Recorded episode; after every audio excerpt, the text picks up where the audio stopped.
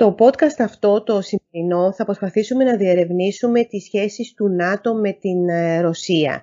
Όλοι γνωρίζουμε τις σχέσεις του ΝΑΤΟ με την Σοβιετική Ένωση, άλλωστε η Βορειοατλαντική Συμμαχία ουσιαστικά δημιουργήθηκε για να αντιμετωπίσει τον κίνδυνο από την ε, τότε Σοβιετική Ένωση. Πώς είναι όμως τα πράγματα σήμερα, ποια ήταν η καλύτερη, η καλύτερη περίοδος στις σχέσεις ΝΑΤΟ-Ρωσίας, τι συμβαίνει σήμερα ανάμεσα στη Βορειοατλαντική Συμμαχία και τη Ρωσία. Σε αυτά και άλλα ερωτήματα θα μας δώσει απαντήσεις η κυρία Παναγιώτα Μανώλη. Κυρία Μανώλη, καλησπέρα. Σας ευχαριστούμε πολύ που είστε ε, μαζί μας σήμερα για να ε, διαλευκάνουμε λίγο, για να δούμε, για να διερευνήσουμε λίγο αυτή τη δύσκολη πάντα σχέση του ΝΑΤΟ με την ε, Ρωσία. Καλησπέρα σας. Χαίρετε. Σας ευχαριστώ πάρα πολύ για την πρόσκληση και να πω έτσι εξ αρχής ότι πράγματι οι σχέσεις ΝΑΤΟ-Ρωσίας ε, είναι πάρα πολύ σημαντικές ε, για την παγκόσμια ασφάλεια. Δηλαδή ξεπερνούν μόνο τις ε, σχέσεις ασφάλειας των μελών του ΝΑΤΟ και της Ρωσίας, αλλά έχουν έτσι ένα αντίκρισμα στην παγκόσμια ασφάλεια θα, θα έλεγα. Ε, ποια εκτιμάτε εσείς ότι ήταν η καλύτερη περίοδος στις σχέσεις του ΝΑΤΟ και της Ρωσίας; Σήμερα πάντως βιώνουμε μια έτσι δύσκολη σχέση μεταξύ των δύο αυτών εταίρων. Πάντως πράγματι υπήρχε κάποια περίοδος που οι σχέσεις ΝΑΤΟ-Ρωσίας ήταν αρκετά καλές. Θα μπορούσαμε να πούμε μάλιστα ότι υπήρχε μια περίοδος έτσι μέλητος των ε, δύο αυτών πρώην αντιπάλων και αυτή ήταν η δεκαετία του 90, του 1990 και ιδιαίτερα τα πρώτα χρόνια μετά την κατάρρευση της ε, Σοβιετικής Ένωσης τότε ο Γέλτσιν, ο πρόεδρος της ε, Ρωσικής ε, Δημοκρατίας, είχε δώσει μια μεγάλη προτεραιότητα στις σχέσεις της Ρωσίας με το ΝΑΤΟ και αυτό δεν ήταν έτσι αποκομμένο ένα πράγμα από μόνο του, αλλά ο Γέλτσιν ήθελε ακριβώς να θεωρούσε μάλλον ότι η επάνωδος της Ρωσίας στη διεθνής σκακέρα ως μια μεγάλη δύναμη ε, θα γινόταν μέσα από τη συνεργασία της Ρωσίας με τη Δύση και τους δυτικούς θεσμούς. Ε, και είχε θέσει ακριβώς ως προτεραιότητα λοιπόν την ανάπτυξη των σχέσεων της Ρωσίας με δυτικές δυνάμεις, με δυτικούς θεσμούς και με τον ΝΑΤΟ συνεπώς. Και μάλιστα το 1991 διατύπωσε και την πρόταση ότι η Ρωσία θα μπορούσε ακόμα και να ενταχθεί στο ΝΑΤΟ. Εδώ πρέπει να πούμε φυσικά ότι αυτό δεν εμφανίζεται για πρώτη φορά αυτού του είδους η πρόταση, αλλά ήδη ο Γκορμπατσόφ κατά τα τελευταία χρόνια πριν τη διάλυση δηλαδή της Σοβιετικής Ένωσης και ενώ διαπραγματευόταν την ε, επανένωση της ε, Γερμανίας, είχε προτείνει και εκείνος την ένταξη της Σοβιετικής Ένωσης στο ΝΑΤΟ, εφόσον το ΝΑΤΟ δεν θεωρούσε πλέον ότι ήταν απειλή η Σοβιετική Ένωση. Ε, μέσα λοιπόν σε αυτό το πλαίσιο, αναπτύσσεται σε πολύ μεγάλο βαθμό η θεσμική αυτή συνεργασία ΝΑΤΟ και Ρωσίας, δηλαδή η δημιουργία νέων θεσμών που θα έφερναν το ΝΑΤΟ και τη Ρωσία κοντά. Και αυτό φυσικά ήταν αναγκαίο το 1990, διότι δεν υπήρχαν αυτού του είδους οι θεσμοί διαλόγου και συνεργασίας ΝΑΤΟ και Ρωσίας. Πράγματι η Ρωσία λοιπόν το 1991 συμμετέχει στο Βορειοατλαντικό Συμβούλιο Συνεργασίας που ιδρύθηκε τότε και στο οποίο συμμετείχαν κράτη-μέλη του ΝΑΤΟ και πρώην Σοβιετικές Δημοκρατίες. Το 1994 εντάσσεται στο Συνεταιρισμό για την Ειρήνη και το 1996 γίνεται και ένα μεικτό Συμβούλιο ΝΑΤΟ-Ρωσίας. Ε, όμως πολύ σημαντικό είναι ότι το 2002, που εδώ βλέπετε έχουμε ξεπεράσει πια και τη δεκαετία του 90, δημιουργείται και το μόνιμο Συμβούλιο Ρωσίας-ΝΑΤΟ που έρχεται να αντικαταστήσει αυτό του 96 το Μικτό Συμβούλιο και ε, το ε, μόνιμο αυτό Συμβούλιο Ρωσίας-ΝΑΤΟ δίνει λοιπόν μια αίσθηση έτσι έντονη συνεταιρισμού και θεσμοποιημένη συνεργασίας. Απλώς επειδή είπα πολλούς θεσμούς, να πω ότι υπήρχε και μια πρακτική, μια εμβάθυνση της πρακτικής συνεργασίας και του διαλόγου. Δηλαδή, έχουμε το, τα δύο μέρη να συμφωνούν, σε, να κάνουν συμφωνίες για θέματα έρευνας διάσωσης για πληρώματα υποβρυχίων, να κάνουν κοινές ασκήσεις αντιπυραυλικής άμυνας. Το, η Ρωσία συμμετέχει σε, με δικές της δυνάμεις, σε νατοικές άλλες δυνάμεις επιτήρησης ειρήνης στα πλαίσια του, του ΟΗΕ. Έχουμε επίσης ε, την Ρωσία να παρέχει διευκολύνσεις ε, στην, ε, στη διακίνηση βοήθειας μέσω ρωσικού εδάφους και αέριου χώρους σε δυνάμεις του ΝΑΤΟ στο Αφγανιστάν. Όλα αυτά λοιπόν ήταν, δείχνουν το καλό κλίμα που επικρατούσε μεταξύ των δύο εκείνη την περίοδο. Φυσικά αυτά, όπως θα δούμε, μάλλον δεν ευδοκίμησαν αυτό ήθελα να σας ε, πω. Όλη αυτή η εικόνα που μας ε, παρουσιάζεται, όλα αυτά τα οποία συνέβαιναν τότε, ε, δείχνουν ότι η Ρωσία την εποχή εκείνη τουλάχιστον και για αρκετά χρόνια δεν ένιωθε απειλή από το ΝΑΤΟ, δεν ένιωθε ότι το ΝΑΤΟ θα μπορούσε να, τις, να το πούμε έτσι εισαγωγικά, να τις κλέψει τις χώρες που ανήκαν παλαιότερα ε, στο Σύμφωνο της Βαρσοβίας που ανήκαν παλαιότερα στην ε, Σοβιετική Ένωση, που ήταν κομμάτι της Σοβιετικής Ένωσης. Ε, φαίνεται ότι και εκείνη θέλει να προχωρήσει μαζί με το ΝΑΤΟ. Πότε αλλάζει αυτό ουσιαστικά, κυρία Μανώλη, και αρχίζει, αρχίζει πια η Ρωσία να βλέπει ανταγωνιστικά το ΝΑΤΟ και ίσως να επανέρχεται σε αυτό που ήταν κάπως επί Σοβιετικής Ένωσης. Ε, κοιτάξτε, νομίζω ότι εδώ θα πρέπει να πούμε ότι για τους περισσότερους αναλυτές ε, θεωρείται ότι ένα σημείο, έτσι, ένα καταλήτης στις σχέσεις ΝΑΤΟ-Ρωσίας ήταν η επέμβαση του ΝΑΤΟ στη Σερβία το 1999. Δηλαδή ε, αυτό, η χωρίς έγκριση, δηλαδή επέμβαση του ΝΑΤΟ, χωρίς έγκριση του Συμβουλίου Ασφαλείας του ΟΗΕ, η επέμβαση αυτή που έγινε στο ΝΑΤΟ, θεωρήθηκε για, από τη Ρωσία ως μια μεγάλη προσβολή ε, και γιατί η Ρωσία είχε διατυπώσει τις αντιρρήσεις ε, και αυτές αγνοήθηκαν από την ε, στρατιωτική συμμαχία η, η επέμβαση λοιπόν αυτή, όπως επίσης και η απόσχεση του Κωσόβου που ακολούθησε από τη Σερβία ακριβώς με αυτόν τον τρόπο, δημιούργησε ένα πολύ σοβαρό αμφιλεγόμενο πολιτικό προηγούμενο και ενίσχυσε την καχυποψία και τη δυσπιστία στη Μόσχα.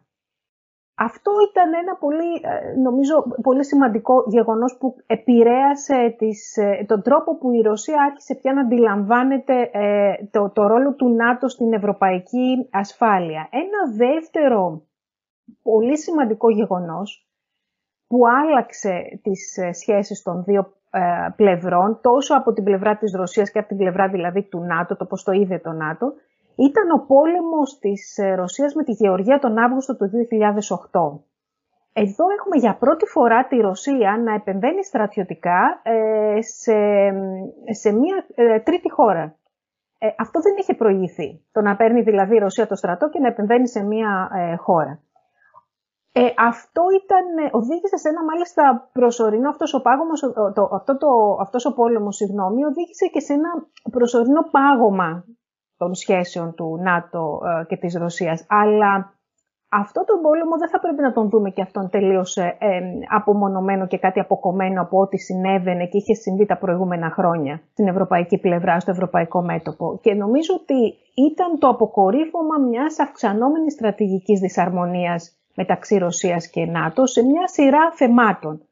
Το πρώτο θέμα ήταν ε, οι έγχρωμες επαναστάσεις, όπως είχαν γίνει στη Γεωργία λίγα χρόνια νωρίτερα ή και στην Ουκρανία επίσης. Αυτές τις έγχρωμες επαναστάσεις και τις οποίες ήθελε πια να ανακόψει η, Ρωσία, αυτές τις έγχρωμες επαναστάσεις η Ρωσία τις είδε ότι ήταν υποκινούμενες καθαρά από τη Δύση και μάλιστα έθεταν σε κίνδυνο και το ίδιο το ρωσικό καθεστώς. Ο πόλεμος επίσης στη Γεωργία θα πρέπει να συνδεθεί και με την απόφαση του ΝΑΤΟ στη Σύνοδο του Βουκουρεστίου λίγους μήνες πριν, τον Απρίλιο του 8, ο πόλεμος έγινε όπως θυμόμαστε τον Αύγουστο του 8, τον Απρίλιο λοιπόν του 8 το ΝΑΤΟ είχε υποσχεθεί την ένταξη στην Ουκρανία και τη Γεωργία, χωρίς φυσικά να τους δώσει έναν ε, οδικό χάρτη με ένταξης, αλλά αυτό θορύβησε τους ε, Ρώσους ε, και μάλιστα στο βαθμό που είχε προηγηθεί η διεύρυνση του ΝΑΤΟ με άλλες χώρες, όπως το είπατε και εσείς πριν, ε, με άλλες χώρες ε, του πρώην Ανατολικού Μπλοκ, μάλιστα με το να συμπεριλάβει στους κόλπους του ακόμα και πρώην Σοβιετικές Δημοκρατίες της Βαλτικής δηλαδή.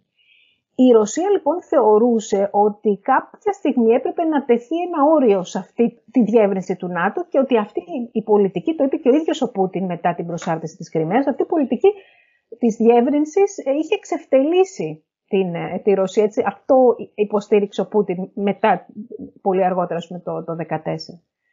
Και νομίζω ότι ε, ο πόλεμος αυτός έγινε και ως ε, μια απάντηση της Ρωσίας, δηλαδή προσπαθούσε η Ρωσία να απαντήσει και να δείξει την ενόχλησή της γενικότερα και τη δυσπιστία της απέναντι στο ΝΑΤΟ και λόγω της ανάπτυξης, της συζήτησης που υπήρχε για την ανάπτυξη μιας αντιπυραυλικής άμυνας στην, ε, στην κεντρική Ευρώπη, στην οποία έχει αντιταχθεί ε, η, η Ρωσία. Άρα βλέπουμε όλες αυτές, όλα, αυτά, όλα αυτά τα γεγονότα έχουν κάνει πολύ πιο έντονο το σύνδρομο της πολιορκίας που έχει η Ρωσία και ξύπνησε πάλι η μνήμη αυτή της ε, πολιτικής της ανάσχεσης και νομίζω πλέον ότι και με αυτό νομίζω θα, θα καταλήξω, νομίζω ότι το τρίτο πιο μεγάλο γεγονός είναι ακριβώς η προσάρτηση της Κρυμαίας το 2014 ε, η οποία έχει καθορίσει τις σημερινές σχέσεις του ΝΑΤΟ με τη Ρωσία και μιλάμε ουσιαστικά για σχέσεις ΝΑΤΟ-Ρωσία πριν το 2014 και μετά το 2014, η προσάρτηση της Κρυμαίας, γιατί πλέον εδώ έχουμε μια παράνομη στρατιωτική επέμβαση, έχουμε παράνομη προσάρτηση εδάφους τρίτης χώρας και η Συμμαχία πλέον ανέστηλε κάθε πρακτική συνεργασία μεταξύ ΝΑΤΟ και Ρωσίας. Σήμερα το ΝΑΤΟ πώς βλέπει τη Ρωσία, κυρία Μανώλη, τη βλέπει δηλαδή ως έναν μεγάλο ε, αντίπαλο, ε, τη, τη, βλέπει όπως την έβλεπε ε, στο παρελθόν, ανησυχεί το ΝΑΤΟ για τη Ρωσία; Το ΝΑΤΟ, όπως είπατε κι εσείς, ε, πράγματι βλέπει τη Ρωσία πλέον ως αντίπαλο και αυτό το έχει διατυπώσει και σε έγγραφά του. Ε, από εκεί δηλαδή που συζητούσαμε το 2010 για ένα στρατηγικό εταίρο, για τη δυνατότητα να έχουμε ένα στρατηγικό εταίρο, τώρα, τώρα αυτό έχει ε, μετατραπεί σε έναν ε, στρατηγικό αντίπαλο. Το ΝΑΤΟ δεν κατονομάζει τη Ρωσία ως εχθρό, αλλά ως αντίπαλο. Η ρωσική αυτή απειλή σήμερα έχει αρκετές διαστάσεις. Δεν έχει μόνο αυτή την αυστηρά στρατιωτική ε, διάσταση, αλλά θεωρείται για το ΝΑΤΟ η Ρωσία ε, ένας ε, γεωπολιτικός ταραχοποιός, ο οποίος επιδιώκει να υποσκάψει την εμπιστοσύνη και τη σταθερότητα των δημοκρατικών κοινωνιών. Αυτή είναι και έτσι, η άποψη του πρώην Γενικού Γραμματέα του ΝΑΤΟ Ράσμουσεν, ο οποίος μάλιστα είπε ότι οι σχέσεις πλέον ΝΑΤΟ και Ρωσίας δεν, είναι, δεν, δεν γίνονται αντιληπτές ως μια προβλέψιμη διμερή αντιπαράθεση, αλλά είναι μια αντιπαράθεση πολυεπίπεδη η οποία έχει ένα σύνολο, έτσι δείχνει μια διαφανή εικόνα απειλών προκλήσεων. Έτσι η απειλή σήμερα, έτσι όπως τη βλέπει το ΝΑΤΟ τη Ρωσία, τη βλέπει σαν μια απειλή η οποία είναι δυτή. Αφορά δηλαδή και τις αρχές πάνω στις οποίες έχει θεμελιωθεί η ευρωπαϊκή ασφάλεια, όπως είναι ο σεβασμός της εδαφικής ακαιρεότητας, βλέπει ας πούμε ε, προσάρτηση, παράνομη προσάρτηση της Κρυμαίας, αλλά βλέπει και τη Ρωσία ως μια, μια, μια πηγή έτσι υβριδικών απειλών που έχουν ως στόχο τη μορφή της δημοκρατικής φιλελεύθερης διακυβέρνησης των κρατών μελών του ΝΑΤΟ και άλλων, και άλλων χωρών. Και αυτό το ότι βλέπει ένα, μια επιθετική έτσι, Ρωσία το ΝΑΤΟ φαίνεται και σε μια τελευταία έκθεση ειδικών που έγινε για τη στρατηγική του ΝΑΤΟ 2030, όπου σε αυτό το κείμενο κατηγορείται ευθέως η Ρωσία για ένα σύνολο επιθετικών ενεργειών από τη συμπεριφορά της στην Ουκρανία και στη Γεωργία έως την εγκαθίδρυση καθεστώτων δορυφόρων, ε, τις πρακτικές υβριδικών υποθέ, ε, επιθέσεων κτλ. Άρα το ΝΑΤΟ πώς σκέφτεται, ποια θα είναι η στρατηγική του εκτιμάτε εσείς για την επόμενη μέρα, πώς σκοπεύει να αντιμετωπίσει αυτόν τον αντίπαλο, τη Ρωσία; Μέχρι σήμερα η στρατηγική που έχει το ΝΑΤΟ απέναντι στη Ρωσία, αν και δεν μπορούμε να πούμε ότι έχει μια αποκρισταλωμένη στρατηγική, να πούμε ότι η έως σήμερα στρατηγική του ΝΑΤΟ προς τη Ρωσία ήταν κυρίως στη βασική δύο αξώνων. Ε, ο ένας άξονας είναι ο άξονας ε, της άμυνας, ε, στην οποία περιλαμβάνουμε μέσα, συμπεριλαμβάνεται και η αποτροπή, δηλαδή το defense. Και από την άλλη είναι ο άξονας του διαλόγου, το dialogue. Γι' αυτό μιλάμε για αυτά τα δύο D ε, που είναι οι δύο άξονες της νατοικής ε, στρατηγικής ή πολιτικής, γιατί ακόμα δεν έχουμε δει έτσι μια μεγαλόπνοη άλλη στρατηγική απέναντι στη, στη Ρωσία. Αυτοί είναι οι δύο βασικοί άξονες. Τώρα, ο πρώτος άξονας φαίνεται ότι αποδίδει το κομμάτι της άμυνας και της αποτροπής. Πράγματι δεν μπορούμε να πούμε ότι σήμερα έχουμε την, θεωρούμε ρεαλιστική μια άμεση στρατιωτική απειλή της, του, της Ρωσίας στο ΝΑΤΟ. Βεβαίως υπάρχουν ε, μέλη του ΝΑΤΟ που ανησυχούν πολύ για το ρωσικό παρεμβατισμό, όπως στις χώρες της Βαλτικής. Αλλά, ε, αλλά αυτό το κομμάτι θα λέγαμε ότι βαδίζει πιο καλά. Εκεί που τα πράγματα έχουν βαλτώσει είναι στο, στο διάλογο, στο τι θέλουμε να πετύχουμε από το διάλογο, τι περιμένουμε και πώς αυτός θα, ε, θα επανεκκινήσει. Γιατί στο, στο, στο ζήτημα του διαλόγου θα πρέπει να θέλει και η Ρωσία να κάνει διάλογο με το ΝΑΤΟ. Και εδώ έρχεται το επόμενο ερώτημά μου, το πώς βλέπει η Μόσχα πια τη Βορειοατλαντική Συμμαχία. Δηλαδή και ε, η Ρωσία τι επιθυμεί ε, στη σημερινή χρονική συγκυρία από το ΝΑΤΟ; Σωστό αυτό, διότι για να προχωρήσουν οι σχέσεις αυτών των δύο εταίρων δεν πρέπει να δούμε μόνο τι θέλει το ΝΑΤΟ προφανώς, αλλά και το τι θέλει η Ρωσία και πώς βλέπει η Ρωσία αυτή την, ε, τη σχέση που έχει με το ΝΑΤΟ και αν πραγματικά η Μόσχα ενδιαφέρεται για μια επανεκκίνηση των σχέσεων με τον ΝΑΤΟ, μια εμβάθυνση των σχέσεων με τον ΝΑΤΟ. Η Μόσχα και, και η Μόσχα να πούμε σήμερα και αυτή βλέπει το ΝΑΤΟ ως μια απειλή. Δηλαδή έχουμε ξεφύγει πια από αυτό, αυτή την περίοδο της δυσπιστίας, ε, της καχυποψίας που υπήρχε ας πούμε το 2008, το 2010. Τώρα έχουμε περάσει καθαρά σε ένα επίπεδο που το, η Μόσχα βλέπει το ΝΑΤΟ ως απειλή. Και αυτό το τόνισε και πρόσφατα το καλοκαίρι ε, φέτος ο Ρώσος Υφυπουργός Εξωτερικών ε, Γκρουσκό, ο οποίος σε μια συνέντευξή του είπε, επανέλαβε ε, τη βασική θέση της Ρωσίας ότι το ΝΑΤΟ είναι απλώς ένα εργαλείο προώθησης της ηγεμονίας της Δύσης. Βλέπετε εδώ μιλάμε με όρους ηγεμονίας, ηγεμονία της Δύσης, η οποία μάλιστα αυτός ο, αυτό το εργαλείο, αυτό το μέσω το ΝΑΤΟ τάσεται καθαρά κατά της Ρωσίας. Η Ρωσία λοιπόν σήμερα δεν θεωρεί ότι το ΝΑΤΟ είναι ένας πανευρωπαϊκός μηχανισμός συλλογικής ασφάλειας. Δεν θέλει να ε, αφήσει στο ΝΑΤΟ δηλαδή ε, το χώρο αυτό της ε, επιτήρησης της ευρωπαϊκής ή της παγκόσμιας ειρήνης. Δεν θεωρεί δηλαδή, δεν αποδέχεται δηλαδή το ρόλο του ΝΑΤΟ ως ένας παγκόσμιος αστιφύλακας και μάλιστα υποστηρίζει ότι το άρθρο 5 του ΝΑΤΟ αλλά και η πολιτική που έχει ανοιχτών θυρών, βλέπετε εδώ διεύρυνση, αυτά ε, κατακαιρματίζουν την, την ευρωπαϊκή ασφάλεια. Να πούμε ότι υπήρχε μια περίοδος, θα πούμε την τελευταία φορά που αυτό το, το είδαμε, ήταν το 2008, όταν επί Προεδρίας Μετβέτεφ ε, έγινε μια πρόταση για να δημιουργηθεί, ρωσική πρόταση, ε, όταν έγινε η προσπάθεια να δημιουργηθεί ένας νέος ευρωπαϊκός διάλογος ασφάλειας, μάλιστα στα πλαίσια του ΟΑΣΕ. Εδώ βασικός στόχος της Ρωσίας φάνηκε ότι ήταν όχι απλώς η επανέναρξη ενός διαλόγου όπως έτσι τον είχαμε βιώσει τα προηγούμενα χρόνια, αλλά βασικός στόχος της Ρωσίας ήταν η εκ των θεμελίων ανασύνταξη της ευρωπαϊκής αρχιτεκτονικής με τη δημιουργία νέων θεσμών ασφάλειας, όχι δηλαδή παράδοση της Ευρώπης στο ΝΑΤΟ. Έτσι. Εδώ λοιπόν σε αυτούς τους νέους θεσμούς η Ρωσία θα ήταν ένας από τους αρχιτέκτονες και όχι απλώς ένα μέλος ή ένας, ε, ένας εταίρος. Αυτή, αυτό οδήγησε και στη διαδικασία της Κέρκυρας που ε, ίσως θυμόμαστε το 2009 επί ελληνικής προεδρίας στον ΟΑΣΕ. Αυτό φυσικά δεν προχώρησε. Αντίθετα, τι έκανε εφόσον αυτό κατέρευσε, ας πούμε, η Ρωσία αυτό που έκανε ήταν ότι κινήθηκε στην, ε, ε στην, ε, στο πεδίο της ευρασιατικής ασφάλειας και ενίσχυσε τον Οργανισμό Συμφώνου Συλλογικής Ασφάλειας αλλά και την ε, συνεργασία της Σανγκάη ως ε, αντίβαρο του ΝΑΤΟ. Και πλέον σήμερα ε, νομίζω ότι για να έτσι ολοκληρώσω πάλι και το κομμάτι αυτό για τη Ρωσία, να πω ότι σήμερα η Ρωσία μάλλον έχει δύο κυρίως στόχους όσον αφορά το ΝΑΤΟ. Ο πρώτος είναι οπωσδήποτε να σταματήσει οποιαδήποτε ε, περαιτέρω διεύρυνση της συμμαχίας.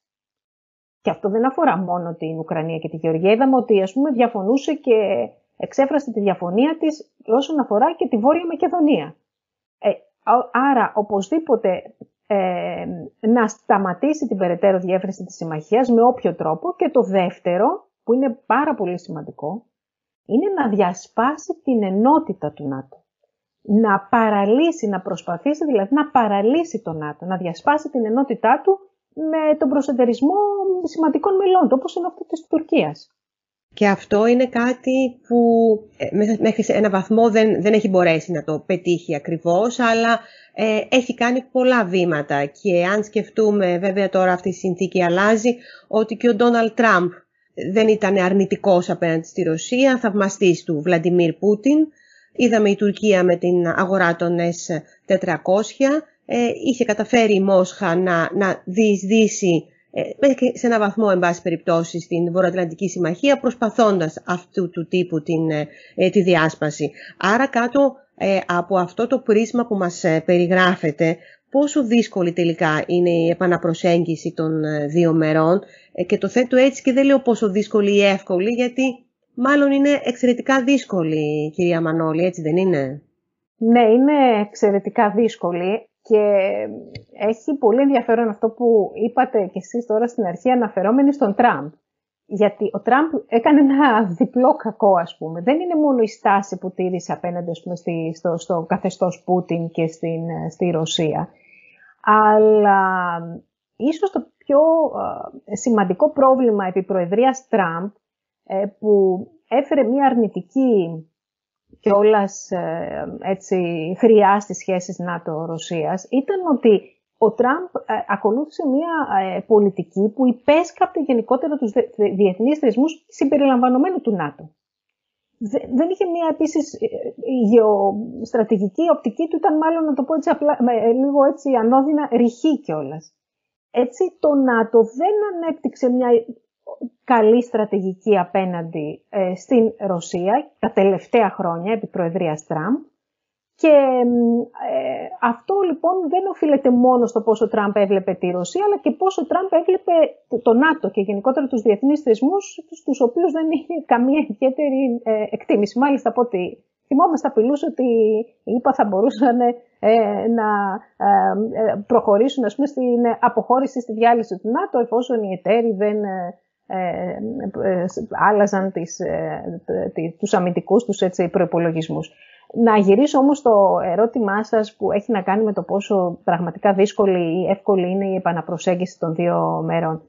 Οι, τα, οι ηγέτες των μελών του ΝΑΤΟ έχουν ήδη πει από την Σύνοδο Κορφής του 18 ότι οι σχέσεις ΝΑΤΟ-Ρωσίας δεν μπορούν να επιστρέψουν απλώς στην κανονικότητα να έχουμε αυτό το, την επιστροφή στο business as usual που λέμε, ε, παρά μόνο εάν υπάρξει μια σαφής επικοδομητική αλλαγή στις ενέργειες της ε, Ρωσίας που να δείχνουν αυτές οι ενέργειες ότι η Ρωσία συμμορφώνεται πια με το διεθνές δίκαιο. Και ε, κατεξοχήν εδώ να κάνουμε αναφορά δηλαδή στην ε, ε, ανάγκη να αποσυρθούν οι ρωσικές δυνάμεις από την Ουκρανία. Σε στρατηγικό λοιπόν επίπεδο φαίνεται και από αυτά που είπαμε και μέχρι αυτή τη στιγμή, σε στρατηγικό λοιπόν επίπεδο φαίνεται ότι οι δύο πλευρές πραγματικά συμφωνούν ότι διαφωνούν. Δηλαδή ότι ε, έχουν ε, στρατηγική διαφωνία σε πάρα πολλά θέματα.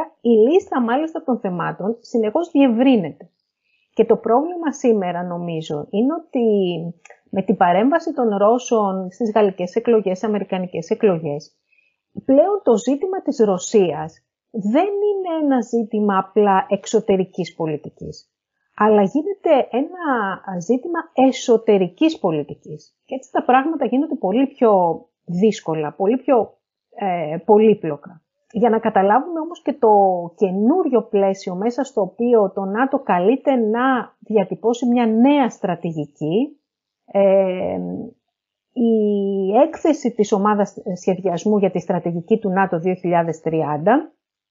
λέει ξεκάθαρα ότι σήμερα ε, βαδίζουμε σε ένα νέο ψυχρό πόλεμο, όχι βαδίζουμε μάλλον, βρισκόμαστε σε ένα ψυχρό, νέο ψυχρό πόλεμο, αυξημένης αντιπαράθεσης μεταξύ Δύσης και Ρωσίας Και, μια, και οι σχέσεις λοιπόν αυτών των δύο πλευρών, ε, ΝΑΤΟ-Ρωσίας, εντάσσονται σε ένα πλαίσιο συστημικής αντιπαλότητας. Έχουμε δηλαδή την επιστροφή ουσιαστικά μιας συστημικής αντιπαλότητας. Παρά αυτή τη διαπίστωση όμως, τη διαπίστωση δηλαδή ότι το, η Ρωσία είναι ένας ε, αντίπαλος, ένας ε, συστημικός αντίπαλος, παρά αυτή τη διατύπωση το ΝΑΤΟ δεν έχει σήμερα μια αποκρισταλωμένη στρατηγική. Θεωρούμε ότι αυτό θα έρθει τόσο με τη ε, διαδικασία αυτή αναθεώρησης που προβλέπεται, αλλά και λόγω της νέας κυβέρνησης Biden που θα αναλάβει τον επόμενο μήνα στις Ηνωμένες Πολιτείες.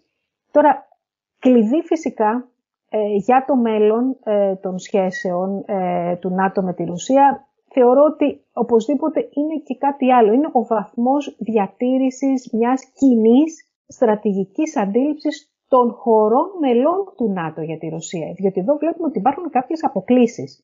Μεταξύ δηλαδή των ατοικών χωρών, των Ευρωπαίων, των Αμερικανών, αλλά και μεταξύ των ευρωπαϊκών χωρών. Έχει σήμερα προσθεθεί μια πολύ σημαντική οικονομική παράμετρος, που αυτή δεν υπήρχε ψυχροπολεμικά. Ε, σήμερα υπάρχουν πολλές οικονομικές, ενεργειακές επίσης, αλληλεξαρτήσεις, συμφέροντα, τα οποία ε, δίνουν μια ιδιαίτερη χρειά στις σχέσεις ευρωπαϊκών χωρών, όπως της Γερμανίας, αλλά και άλλων χωρών με τη Ρωσία. Ένα άλλο καινούριο στοιχείο επίσης είναι ότι ε, δεν συγκλίνουν, δεν έχουν όλα οι ευρωπαϊκές χώρες την ίδια άποψη και ιδιαίτερα οι πολίτες των ευρωπαϊκών ε, χωρών την ίδια άποψη για το κατά πόσο πράγματι η Ρωσία είναι ένας ε, πραγματικός αντίπαλος του ΝΑΤΟ. Υπάρχουν και εδώ αποκλήσεις. Ε, βλέπουμε ότι ε, πολίτες σε χώρες όπως είναι η Ιταλία ή η Ελλάδα σε εμάς δεν θεωρούν τη Ρωσία ένα πραγματικά έτσι, αντίπαλο του ΝΑΤΟ όπως το θεωρούν πολίτες σε άλλες ε, χώρες όπως τις χώρες της Βαλτικής. Ε, επειδή αναφέρθηκα λίγο και στην, ε, στην ε, νέα Προεδρία Biden, εδώ η Ρωσία ανησυχεί ότι Μάλλον τα μηνύματα δεν είναι θετικά, γιατί φοβούνται ότι φοβούνται. Ανησυχούν ότι η νέα διοίκηση Biden ίσως ξαναφέρει ζητήματα ανθρωπίνων δικαιωμάτων, κυρώσεων, ενός παρεμβατισμού αμερικανικού που ζήσαμε κυρίως στην τελευταία προεδρία του Ομπάμα, στη δεύτερη προεδρία του Ομπάμα. Ε, εδώ λοιπόν θεωρούν ότι ίσως έχουμε μια ε, επαναφορά αυτού του είδους της πολιτικής έμφασης στα ανθρώπινα δικαιώματα και σε κυρώσεις. Ε, εγώ νομίζω όμως ότι δεν πρέπει να σταθούμε μόνο σε αυτό. Πρέπει να θυμηθούμε ότι όταν ακριβώς ε, ανέλαβε ο Ομπάμα, και εδώ κάνουμε την αναφορά και στον Ομπάμα γιατί ένα μεγάλο κομμάτι του επιτελείου του Biden είναι από αυτή την ε, ε διοίκηση και ο ίδιος ο Biden υπηρέτησε εκείνη την ε, διοίκηση. Ε, εκείνη την περίοδο λοιπόν, ε, την πρώτη δηλαδή κυρίως φάση της Προεδρίας του Ομπάμα, επιχειρήθηκε μια σημαντική επανέναρξη των σχέσεων ΝΑΤΟ-Ρωσίας. Ε, και τότε θεώρησαν οι Αμερικανοί ακριβώς ότι η Ρωσία δεν θα έπρεπε να είναι σε απομόνωση, αλλά θα έπρεπε να βρεθεί ένας τρόπος συνεργασίας ε, προκειμένου και οι δύο από κοινού να αντιμετωπίσουν σημαντικές απειλές. Και εν κατακλείδη, για να μην σας κουράζω, ε, γιατί πράγματι οι παράγοντες που καθορίζουν τις σχέσεις ΝΑΤΟ-Ρωσίας είναι πάρα πολλές.